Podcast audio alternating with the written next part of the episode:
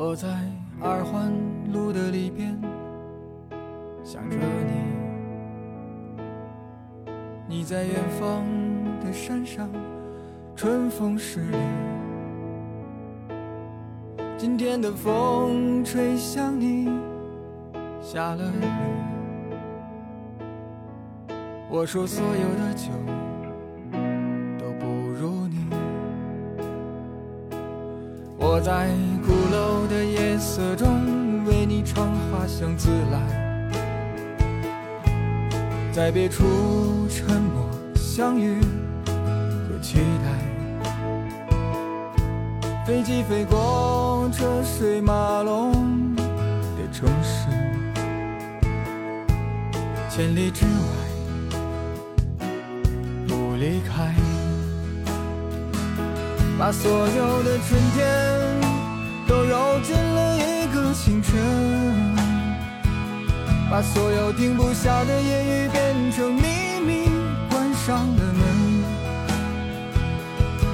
莫名的情愫啊，请问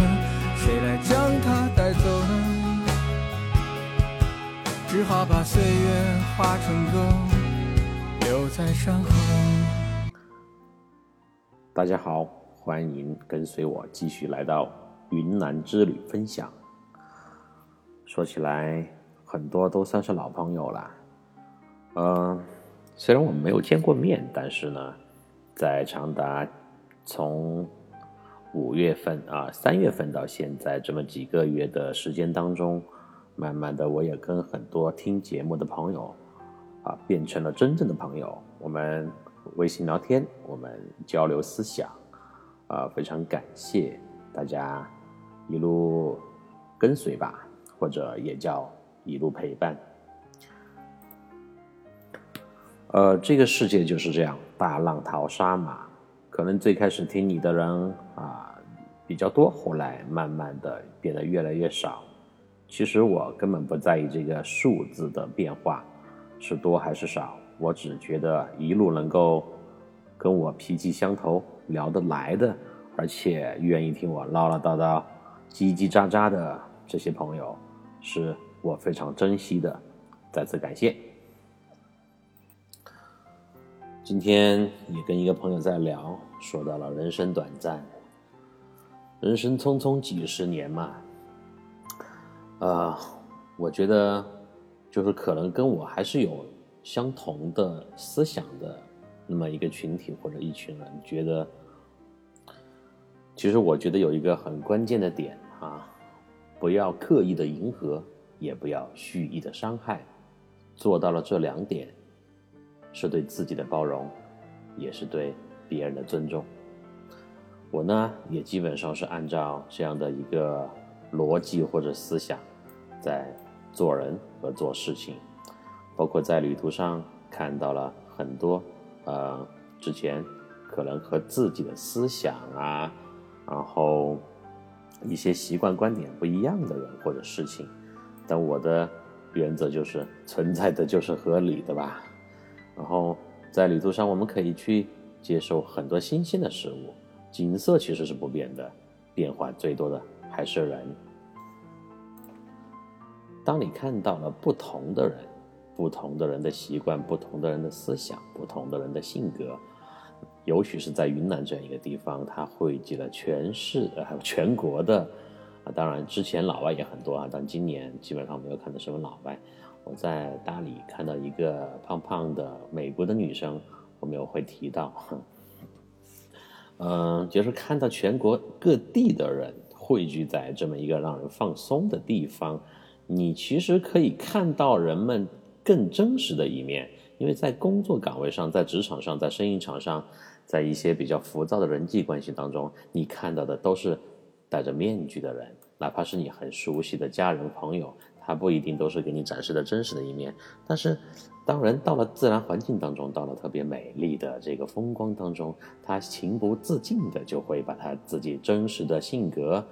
啊，真实的一些举动，不经意的展示出来。他并不是要展示给你看。在我看来，在路上看到这些，你觉得奇怪也好，你觉得极端也好，你觉得不礼貌、不文明，或者是哪怕你觉得妈是个疯子哈，就是那种很很赞很，就是很呃，我们四川话说要不完了的那种行为，那也是他真实的一面嘛。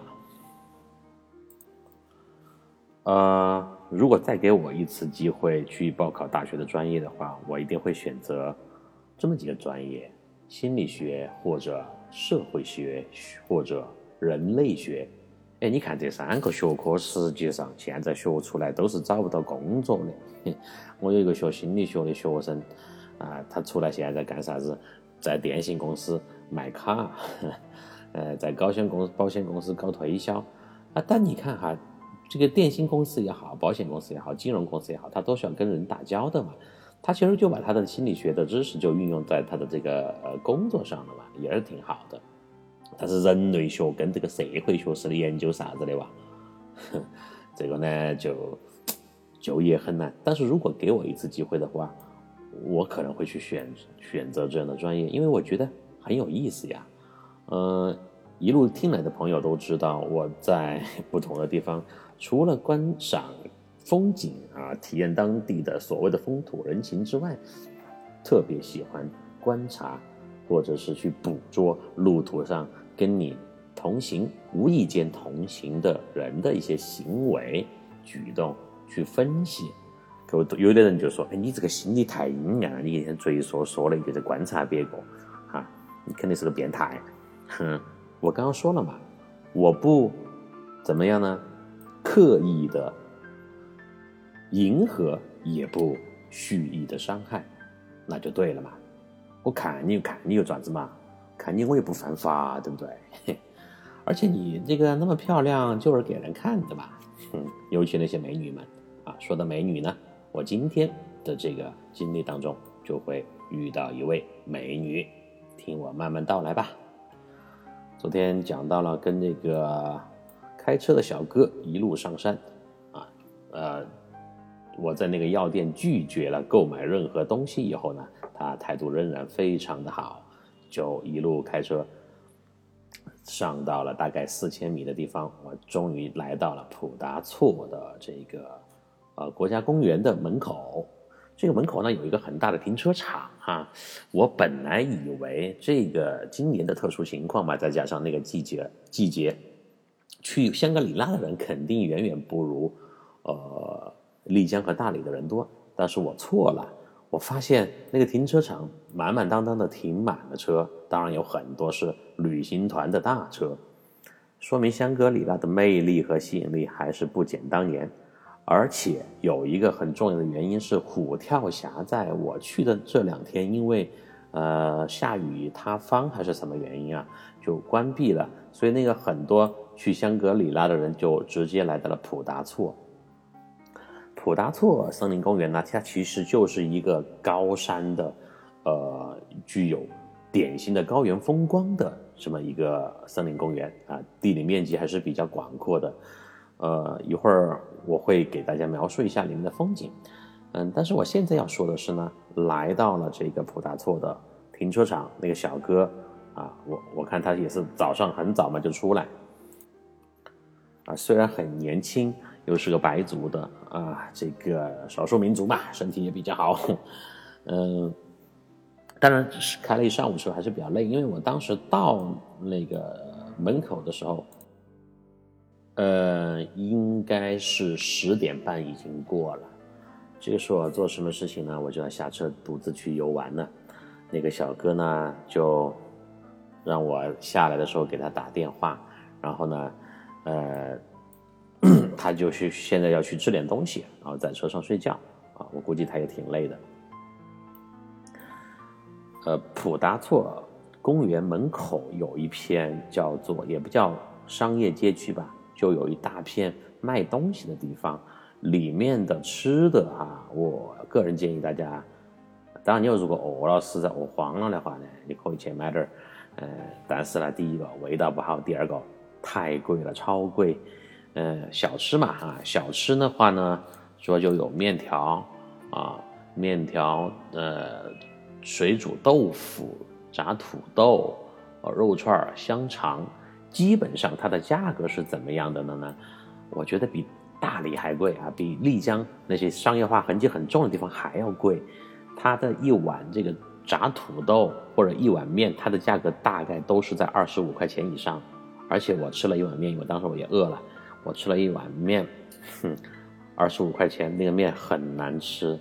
呃，就第一个高原，大家都知道煮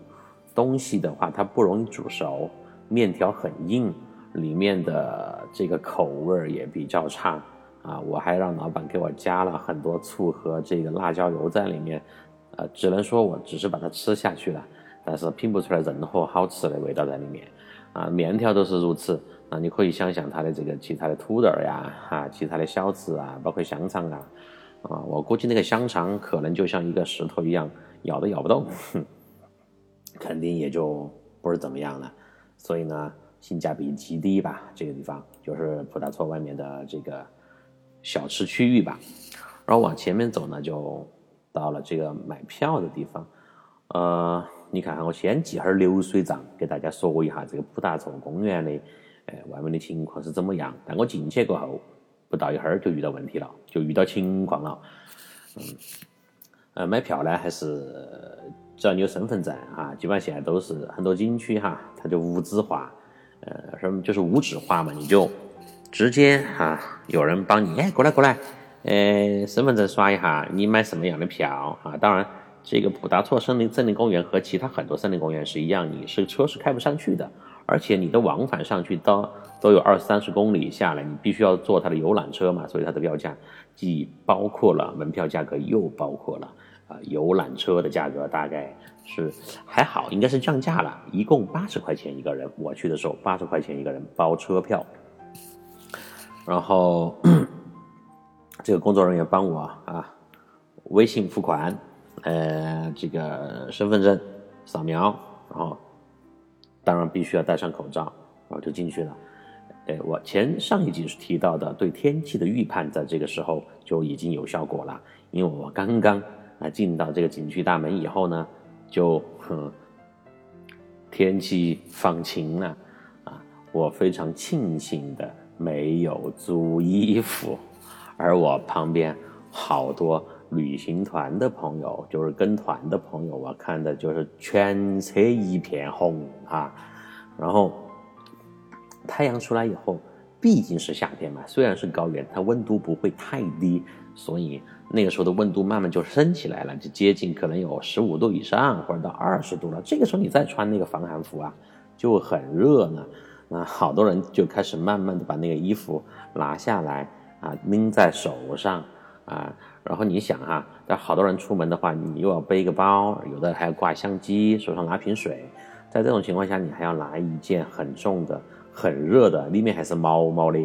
这个防寒服，是不是显得很麻烦，显得很痛苦了？就，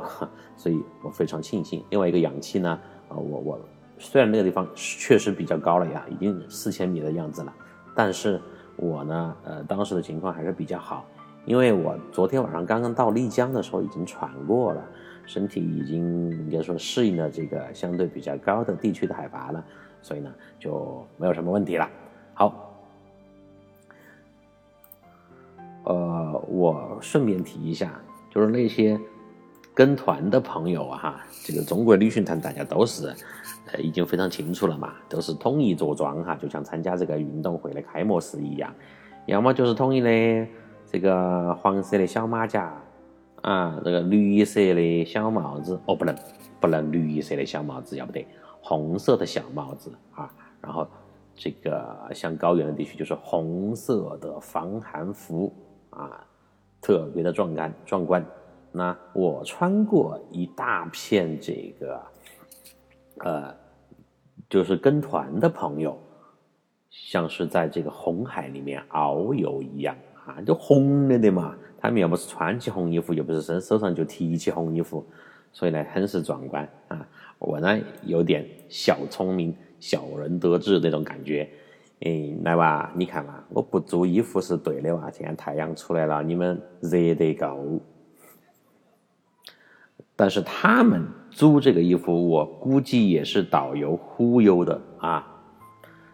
嗯，也不叫忽悠嘛，就导游的温馨提醒。哎，各位朋友哦，你们看哈，这儿上头好冷哦，你们要不要做衣服？一般上去都要做衣服，不然的话，你想嘛，又有高原反应。你要做衣服下来过后，你如果说这个呃身体发生了不适或者冷到起了，那肯定就得不偿失噻。所以我建议各位朋友去做衣服。哎，你看，刚好我们车子前面那个地方有一家做衣服的店，懂了吧？然后他就会让司机把他开到他熟悉的租衣服的店那个地方去，然后人手一件啊，价格都是在四十五块钱到五十块钱左右。嗯，那这个导游带去的这么大批量的人去租衣服呢，我相信肯定就是有好处的了嘛。所以啊，几十个车上面下来的数百人呢，就是穿着导游让他们租的衣服。手上拿着氧气瓶，浩浩荡荡的向游览车出发。我为了避开这一大群人呢，我就使劲往前头冲啊！因为我特别不喜欢就是人多嘛，尤其是嗯这个旅行团，大家都晓得，基本上还有一个特点就是。啊，渣渣娃娃，渣渣娃娃就是什么意思呢？意思呢就是叽叽喳喳的，都是熟人嘛，朋友嘛，以家庭为单位，同事为单位，朋友为单位，大家话特别的多，一路上特别的高兴亢奋。我最怕坐在这个大巴车当中，就是在被他们包围了啊，被他们包围了，这种感觉是很恐怖的，因为他们会在一路上。不停的说，不停的表达，哦，好漂亮，高块，我拍张照。哎呀，你看你水有没有拿高块下来拿水。哎，哎呀，我好像饿了。哎呀，我要吃点东西。你刚刚昨天晚上那那包薯片，这个吃完没？没吃完，给我吃一点啊。反正就类似的对话，就是很接地气，很生活化，这都是好事情。但是如果当我现在这样的对话当中，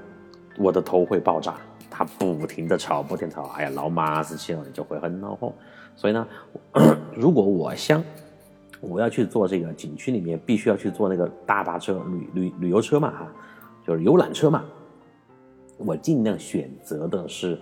呃，离这个团友们远一点的地方，就是跟那些散客在一起，相对来讲呢要安静一些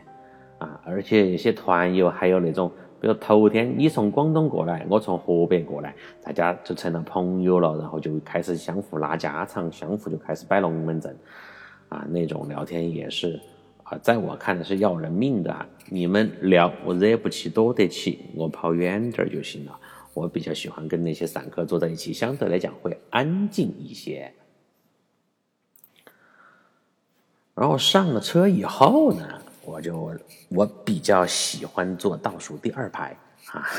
我这个人有个怪癖，我不晓得为啥子，可以从心理学上来解释一下哈。我这个坐公交车首选的位置是倒数第二排，呃，然后我家也是整个楼层的倒数第二楼，就是从上往下数的第二层，然后。看电影，我也比较喜欢选择倒数第二排电影院的座位，呃，就是说可能还是有一定的安全感。但为什么又不选倒数第一排的角落里面呢？那可能是因为倒数第一排又让你有一些压迫感，所以你要又有一点点空间感，又有一点点这个安全感呢，我就愿意选择啊，坐车也好，电影院也好。啊，包括在教室里面或者什么地方开会也好，我都比较喜欢选择倒数第二排。但是如果你去一个地方开会，你坐倒数第二排，一般来讲的话，人家都在前面几排聚集，你一个人跑到后头去吊起，你反而就不安全了噻。要点名，要喊你发言啊那些，你就马上就哎哎，那个同学，那个老几，你搁坐那么远做啥子？来前头来，第一排来，反而容易被这个发现，对吧？所以啊。这个就不叫从众哈，也不叫合群。有的时候你需要用一点小的技巧来掩盖自己的追求自由的内心。所以不同的场合对座位的选择这是不一样的。这是我的个人感受感受，分享给大家。我上了一辆车啊，然后呢，旁边坐了一位，好像看上去也是独自一个人的女生。这个女生呢，啊，这个穿的很厚，还戴个帽子，一看就是特别怕冷的人。嗯，当然我们没有说话啊，相视一笑啊，打了个招呼嘛，哎，意思就是哎你好啊，我就问他这个地方有人吗？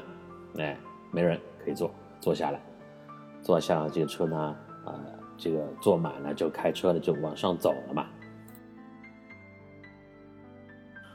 呃，这个普达措国家公园呢，是属于香格里拉的最重要的景区。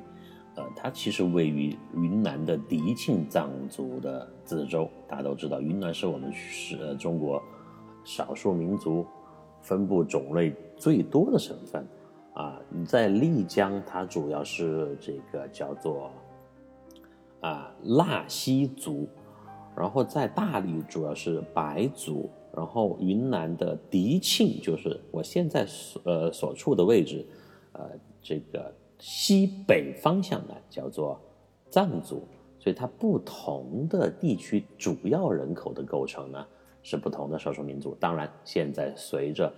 时代的进步啊，交通的便利呢，各个地方的民族也是比较融合的啊，就是啥子都有啊。但是基本上呢，就是这个区域是啥子族呢？大概上还是不变的啊。我们这个香格里拉这边藏族就比较多，所以。你看到路上的很多的这个房子呀，就早上我坐的那个小哥开车上来的房子，藏族就比较多了，啊，有一些塔呀，然后藏式的院子呀比较多。你到了大理那边呢，主要就是白族的啊，大理是白族主要聚居地，而大理那边白族的房子特别的啊好看，成片成片的白色，从洱海从苍山呃苍山上面望下来，那个白色就是。就像一块一块小小的珍珠，或者是白色的巧克力一样，镶嵌在了洱海的呃四分布在洱海的四周，特别的好看。而在丽江的话呢，纳西族的房子呢又有一些不一样，它是不同的。好，讲回到普达措，普达措呢这个地方，它的海拔呢是在三千五百米到啊四千两百米左右的样子。然后，它是三江并流的风景名胜区的重要的组成部分。三江并流是哪三江呢？呃，这个我们讲点稍微讲点地理哈。三江呢，就是金沙江、澜沧江还有怒江。呃，这三个名字呢，在中国地理的河流里面应该并不陌生。它都是发源于青发源于这个青藏高原地区的。我们坐车一路上去呢，主要欣赏的啊，就是你能想象的比较典型的呃高原风光，有这个呃高原的地质地貌，有湖泊的湿地，然后河谷溪流，珍稀的动植物啊，森林草甸啊，就跟比如说我们在四川的毕棚沟呀。四姑娘山呐，呃，达古冰川呐，还有一些比较典型的这样的高原，所谓的叫做呃国家公园，都是这样的套路。你先买票，然后进景区，坐这个游览车，然后上到最上面去，它有它的这个步行的步道。然后你就走个几公里，当然有的地方也会提供那种漂流。到了夏天，你可以在，因为它上面基本上有溪流、河流嘛，不是很急的那一段也提供漂流的服务啊。你也可以，就是你进去了以后你都不用检票了嘛，因为都知道你是买了票的，所以你可以走一段，再坐一段车，然后再走一段。你也可以全程坐车啊，坐车，然后从上面绕一个大圈再下来。它的旅游的线路都是规划的。啊，步行的线路也好，这个行车的线路也好，都是规划的比较好的。中间基本上就覆盖了几个比较典型的好看的啊景点嘛，你可以下来拍照，然后下来呃欣赏呃湖光山山色、高原风光，都是这样的一个套路。呃，普达措呢也是这样的。呃，另外措这个措是措施的措，在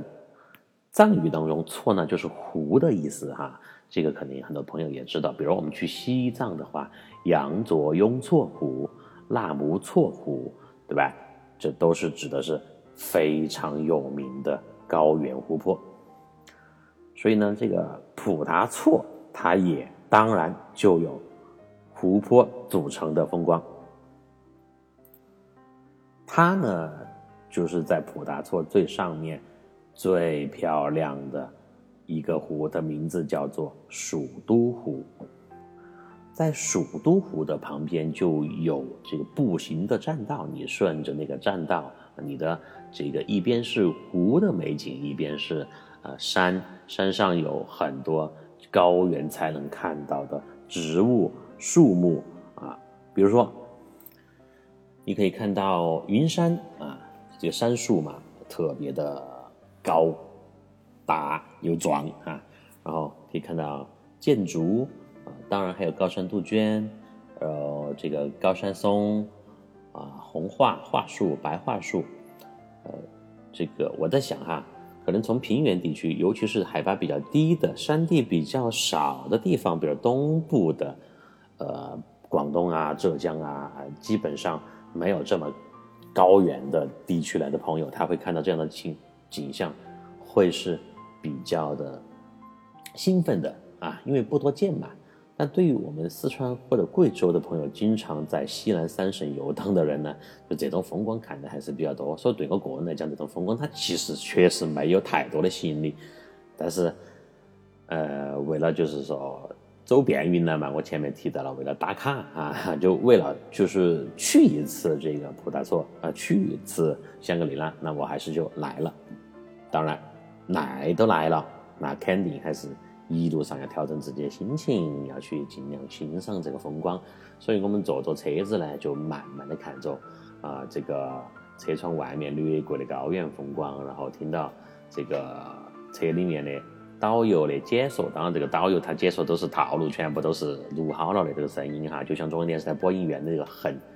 很优美、很纯正的普通话和非常温婉的腔调，给你播报这个普达措森林公园的秀丽风光，以及它的一些地质上的形成呀，啊，然后它的历史呀，它几千年前又是冰川呐，地质运动怎么怎么样的，就是你。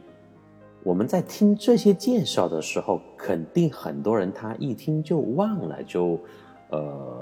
哦，这个是以前是海啊，现在变成了这个山哦，这个湖以前是山，现在变成了海，啊，大概就是这样子，听个大概。但是我呢，我一般会竖起耳朵听啊，有的时候呢，还这个会把这个手机录音打开来听一下当地的解说，因为这些资料其实我先我刚刚跟大家讲的那些，你在。呃，这个网上啊，百度一一查能够查到，但是通过我的描述，或者是你当时自己通过播报员、导游的这么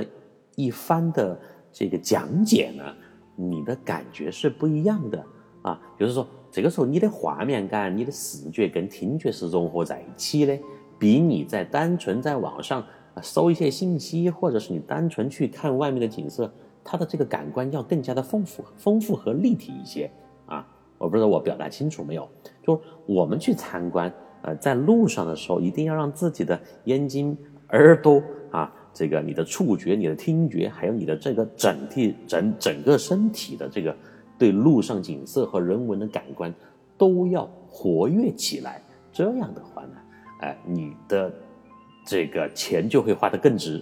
啊，就是你会全身骚动起来，去感受路途上的一切，这个感觉是很美妙的啊！我是一直在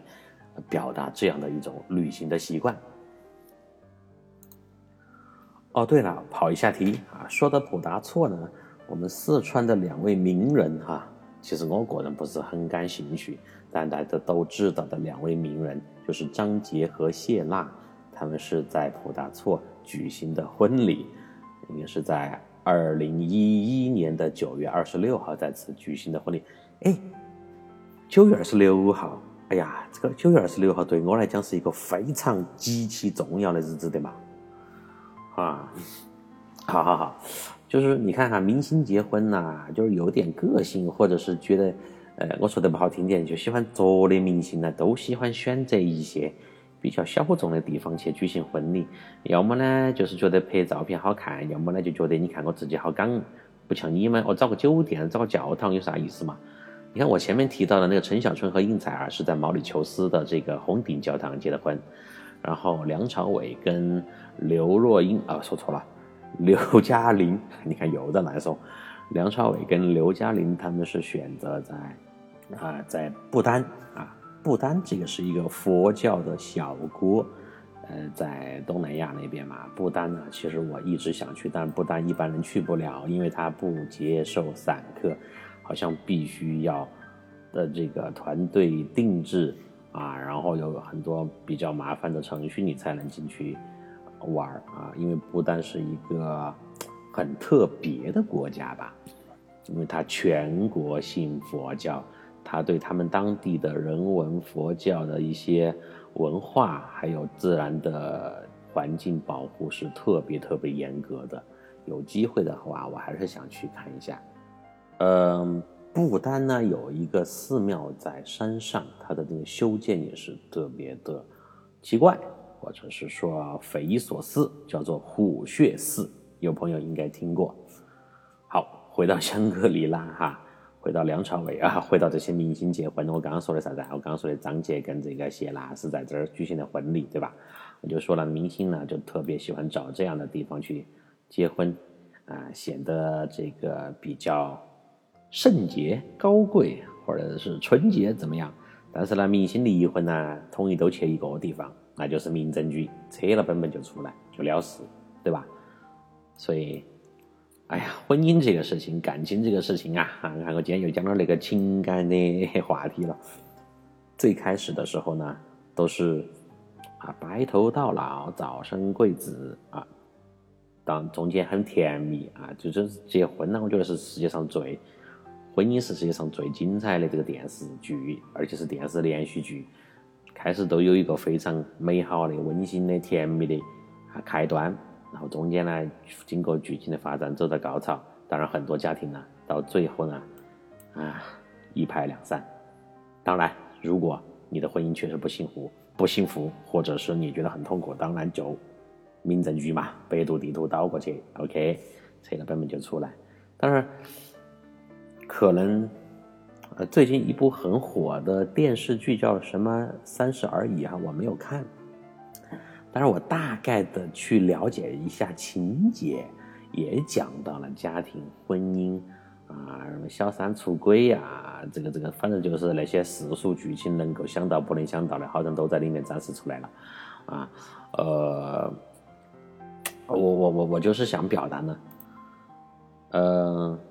就是当你好感情好的时候，你就开开心心在一起；实在不行的话，那就潇潇洒洒。说拜拜。呃，刚刚提到了谢娜和张杰啊，他们都是成都的嘛。讲到成都呢，我今天又看到一个呃新闻吧。今天就是二零二零年的八月十八号，是成都呃大运会二零二一年第三十一届世界大学生运动会。倒计时一周年的这么一个日子，也就是说明年的呃八月十九号，世界大学生运动会就将在成都举行。啊，成都这些年呢也承办了很多世界性的赛事，现在也在打一个叫做赛事之城吧，就是国际性的。当然也。就是很多世界上的朋友都会来到，运动员呐、游客呀，会来到成都啊观看大学生的比赛，当然也可以来体验我们成都的风土人情和当地的美食文化、蜀国文化、大学生呃大熊猫文化 啊，然后川剧变脸啊，这个各种小吃等等等，呃，就顺便提一下吧，明年我们希望啊，但是也说不清楚，嘎。你看东京奥运会，这个本来今年子这个时候都开完了的，但是现在也没这个消息，明年子到底开不开？还有明年子这个对不对？取消都说不清楚，因为日本现在已经整得很恼火了啊！不管是从经济还是从疫情的发展来讲。但你看看，我又想了一个问题：如果东京奥运会明年要开，明年还有什么东西？还有这个呃欧洲杯推迟到明年，再加上明年大学生运动会，就整个夏天可能就会被这些比赛全部挤满、塞满，那体育迷们就痛苦了。你你到底是看什么呢？呃，这是我想到的一个点。当然，我们希望那种情况发生，说明什么？说明如果这些世界上的重大的赛事都能够在明年的夏天如期举行，就说明疫情已经完全恢复了，已经，呃，不叫恢复了，疫情已经完全离开了我们，啊，就是。美好的生活和世界的秩序已经恢复了，这是一个很好的事情呢。希望希望明年哪怕热闹一点，就是啊紧凑一点，呃，该死的疫情早一点离开我们。啊，就是我刚刚从你看哈，我这个确实又开始发散了，从这个普大措发生到张杰谢娜，又发生到啥子结婚，嗯，扯到成都大运会倒计时哈。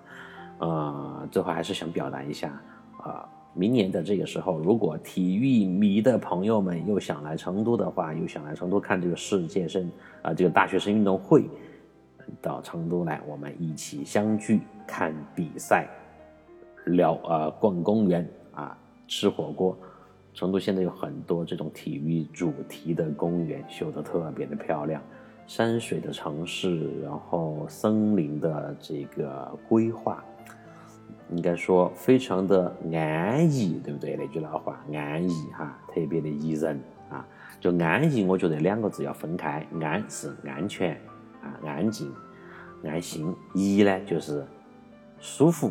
巴适哈，就是让你特别的休闲、特别的惬意的感觉。在成都呢，这两个字你都可以完全的体会到。好了，有朋友又要说我下笔千言，离题万里了。说回到普达措，我们一路坐车上去，哈，旁边的景色非常的美丽，当然空气也越来越稀薄，因为上到最上面是四千两百米左右，然后到了一个点就下车了。我旁边那个美女呢，也就是一起下了车。但是我下车的时候就发现她的脸色不对，因为呢，就是我虽然我们刚刚可能坐车有二十分钟时间没有交流，但是我美女嘛肯定很瞧一眼啥，对不对？瞟了一下，就是她还是很开心的，嗯，非常兴奋的表情，一路上也在用手机在拍窗外的风景，就显得整个人的精神和身体状态都是比较好的，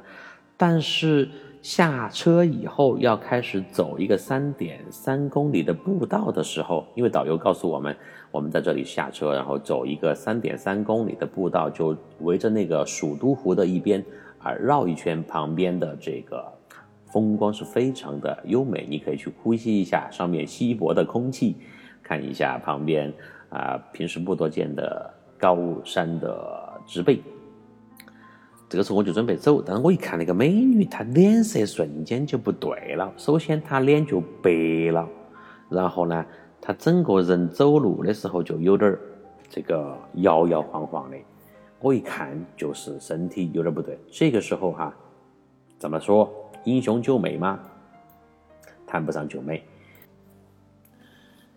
因为我跟他是邻座，他也是一个人，我也是我也是一个人，我们一前一后的下了车，我肯定要问一下他，我就问他，我说你没事吧？然后他的这个表情看起来很痛苦，他说我没事儿，我缓一下应该就可以好了，可能有一点高原反应，啊，从从他的这个口音来判断，应该是北京姑娘啊，北京人，在北京美女呢就。就掏出了水喝了两口，然后我就问他，我说你有高原反应没有？呃，带氧气吗？他回答的是，呃，他没有带氧气，因为他之前是去过一些比较高的地方的，包括国外，啊，他说他觉得这个地方没事儿，然后就简单跟我说了一下，我呢就半信半疑吧，我就看了一下他，因为我首先呢，这个时候我的心理活动是怎么样的呢？我我觉得作为一个旁人吧，呃，如果他真有什么问题的话，肯定要去过问一下，但是你又不可能太急迫的，不是说你太主动去靠近别个，因为你也是一个人，他也是一个人，两个都是异性，你不能整得这个人人家觉得你好像有想法还是咋子的，这就不好了噻。当然，我又觉得看他这个状态，因为嘴唇已经开始慢慢在发紫了，然后整个人走路有点偏偏倒倒的，就脸色、眼眼神已经没有神韵了，眼睛没有神韵了，就是和刚刚我们上车遇到的时候，他在拍照的时候的那种表情和精神状态完全是两码事儿了。我又想去关心他一下他，嗯，大家也体会到吧？啊，就是又不敢，又不能太过于关心。害怕人家想多了，对吧？我就说了一句：“那你自己小心一点啊，有什么问题你就这个找工作人员哈。”他给我道了谢，然后我就慢慢的走了，往前面走。呃，和之前的方式一样呢，我特别喜欢一个人啊，自由自在、潇潇洒洒的到处的闲逛。当然，到了这个普达措这个地方，虽然我当时的身体状况还比较好哈，没有什么高原反应，没有任何不适的这个身体状况发生，但是还是需要不要太兴奋，呃，因为不是当年，当年我在西藏那个纳木错，接近五千米的地方还跑步啊，呃，但是上一次四姑娘山的一个经历告诉我。你给我老了哈，你还是稳重点儿，你不要去崩了，不要像学年轻人还去跳，你就慢慢的走嘛。然后我就一路啊跟着这个大多数人的行走的路线，就绕着那个蜀都湖开始往前面，边拍照边行走，边一路可能慢慢的停下来去看一下这个湖的风光。这个蜀都湖呢，它属于高原湖泊，当然没有西藏的那种苍凉，那种更加的与世隔隔绝的绝美的画面和感觉。但是呢，在夏天来蜀都湖呢，来普达措，你会看到的是四周的这个景色，它是带绿色的，也就是说，你不会看到特别苍凉的感觉。虽然海拔海拔比较高。但你感受的是一种比较，嗯，让人清新惬意和不觉得孤独、隔绝世界的感觉。但是它又是在高原，这个湖水呢，它虽然没有九寨沟的水那么的清亮，但是这个湖水它也显得特别的平静、平和。然后湖水旁边的一些草地。随风飘移，然后时而还有一些就是鸟儿在湖面上轻轻的掠过。当然，这个鸟不是很多。再加上你的另外一侧，就是湖的对面一侧呢，你看到了刚刚提到过的很多的高山的树木，你会看到这个地方的景色呢，层次感是极强的，比在四川我看到的一些。啊，国家森林公园的景色又有一些变化，它像是一个人间的仙境，也像是一个世外的桃源。呃，最最特别的一点是在云南这个地方，你来到这个高度，当天空放晴的时候，你看到天空的蓝色的蓝，这个蓝。它跟在四川跟其他的相对比较低一点的高原地区是不一样的，而且你可以看到天上的云彩在不停的流动，天上的云彩流得很快，然后它的这个身影呢又恰好倒映在了湖面当中，湖面很平静嘛，你把你的眼眼睛稍稍的虚起来，眯起来一看，再加上你肯定有的时候你停下来深呼吸。一口气，你会觉得这个地方此刻此时就是你的，就又有了一种你在不同的时空的一种错觉啊！这种感觉呢，是你自己去找的哈。你就是说，本身是具备很好的一个自然环境但，是你自己要去思考，要去想，要闭上眼睛去体会，你才能够找到这样的感觉。当然，如果你跟这是大堆朋友一起边走边吃薯片边喝可乐啊，边拍照边叽叽喳喳的交流嬉戏打闹，那这种宁静的感觉肯定就没得，你只能还是说出来那句话：哦，好美哦。好漂亮，快来拍照！来，你给我拍了，我给你拍，我们大家在一起拍。我就这样边走边体会边感觉这高原的美景，然后路过一个叫做可能是工作人员的休息区或者是一个办公室的时候，我突然看到了从一个。类似于好，好像有点像一个值班室的地方，冲出来两个工作人员，拼命的、很快速的往我刚刚过来我身后的方向跑去。然后我听清楚，因为这个云南话和四川话吧差不多，我听清楚当时有一个人在向另外一个人说一句话，说的是“快点儿，快点儿，都已经倒到倒了啊！”就说有人好像倒下了。我当时马上就突然。一反应是不是我刚刚看到那个北京美女就倒下了呢？是不是她真的是出什么事情了？然后她打了这个急救电话，然后有救护人员去帮她呢？当时也没有留电话，我当时就肯定不好意思去问到人家要电话，对不对？哎，美女，哎，你给我留个电话，你这儿不舒服，给我打电话，不可能噻。呃，但是我看到这个两个工作人员拼命往后面跑的时候，我就在猜测是不是他有什么问题。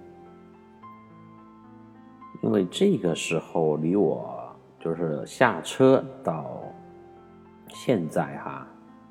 就是看到工作人员跑过去的时间，应该过了有半个小时到四十分钟了吧。高原反应这件事情呢，确实可小可大，尤其是从平原地区坐飞机到一个高海拔的地区，比如突然上升了有一个两千米以上的。它比较难适应，呃，我当年去西藏就是坐火车去，慢慢的爬升的。你到了拉萨，你觉得还还可以，没有什么问题。但如果很多，我听那个当地人说嘛，坐飞机到了拉萨的人，他就尤其是老年人，他就完全不能适应。到了高原地区，千万不能感冒。你的感冒的话，如果你感染，尤其是你咳嗽的话，你的肺会因为压力的原因会变得很大。有很多人是有生命危险的，所以好多去这个高原的人哈，就是平时没到高原，你突然一下到了高原的人，你如果感冒的话，你就很划不来。为什么呢？你一旦发现有问题，就把你送到医院头去输液，输个三四天，你刚刚差差不多了，然后你就该回去了。所以呢，啊，因为我在在讲云南嘛，就是还是提醒啊，有的想去高原的朋友，你要做好各方面的准备。至少你要带氧气呀！刚刚那个美女她连氧气都没有带，所以你出现高原反应的时候，你在那个普达措上面公园这个地方又不好买氧气，因为我从，呃，从下车到现在走，就几乎没有看到卖东西的地方，因为越是这种自然环境特别好、高原的地方，你就越不能去有东西去污染它，基本上是不会出售什么商品的。比如说，在九寨沟，九寨沟里面的这个环保的规定是特别严格的啊。很多年前就实行了，在九寨沟，如果你要，呃，抽烟，呃，你扔了一个烟头在地上，它有很多这个监控的。你如果被拍下来了的话，那至少是五百块钱罚款起的啊。我觉得在这样的就是自然，呃，大美的地方，这样严格的力度是。非常的有必要的，所以，但是在高原，这个氧气你肯定还是需要备一点嘛。啊，我上一集提到在玉龙雪山上我遇到熊遇险的那一集，我当时才二十多岁的时候，都已经是 带了氧气的。啊，只能说呢，希望那个北京的美女没事吧。然后在下一集当中呢，我还会遇到她，她到底。有没有发生险情，或者说出现比较严重的高原反应？那么下次再听我分享了。今天就这样，拜拜。你看过了许多美景，看过了许多美女，你迷失在地图上每一道短暂的光阴，你品尝冷夜的巴黎，踏过下雪的北京，你烧记书本里每一句你最爱的真理，却说不出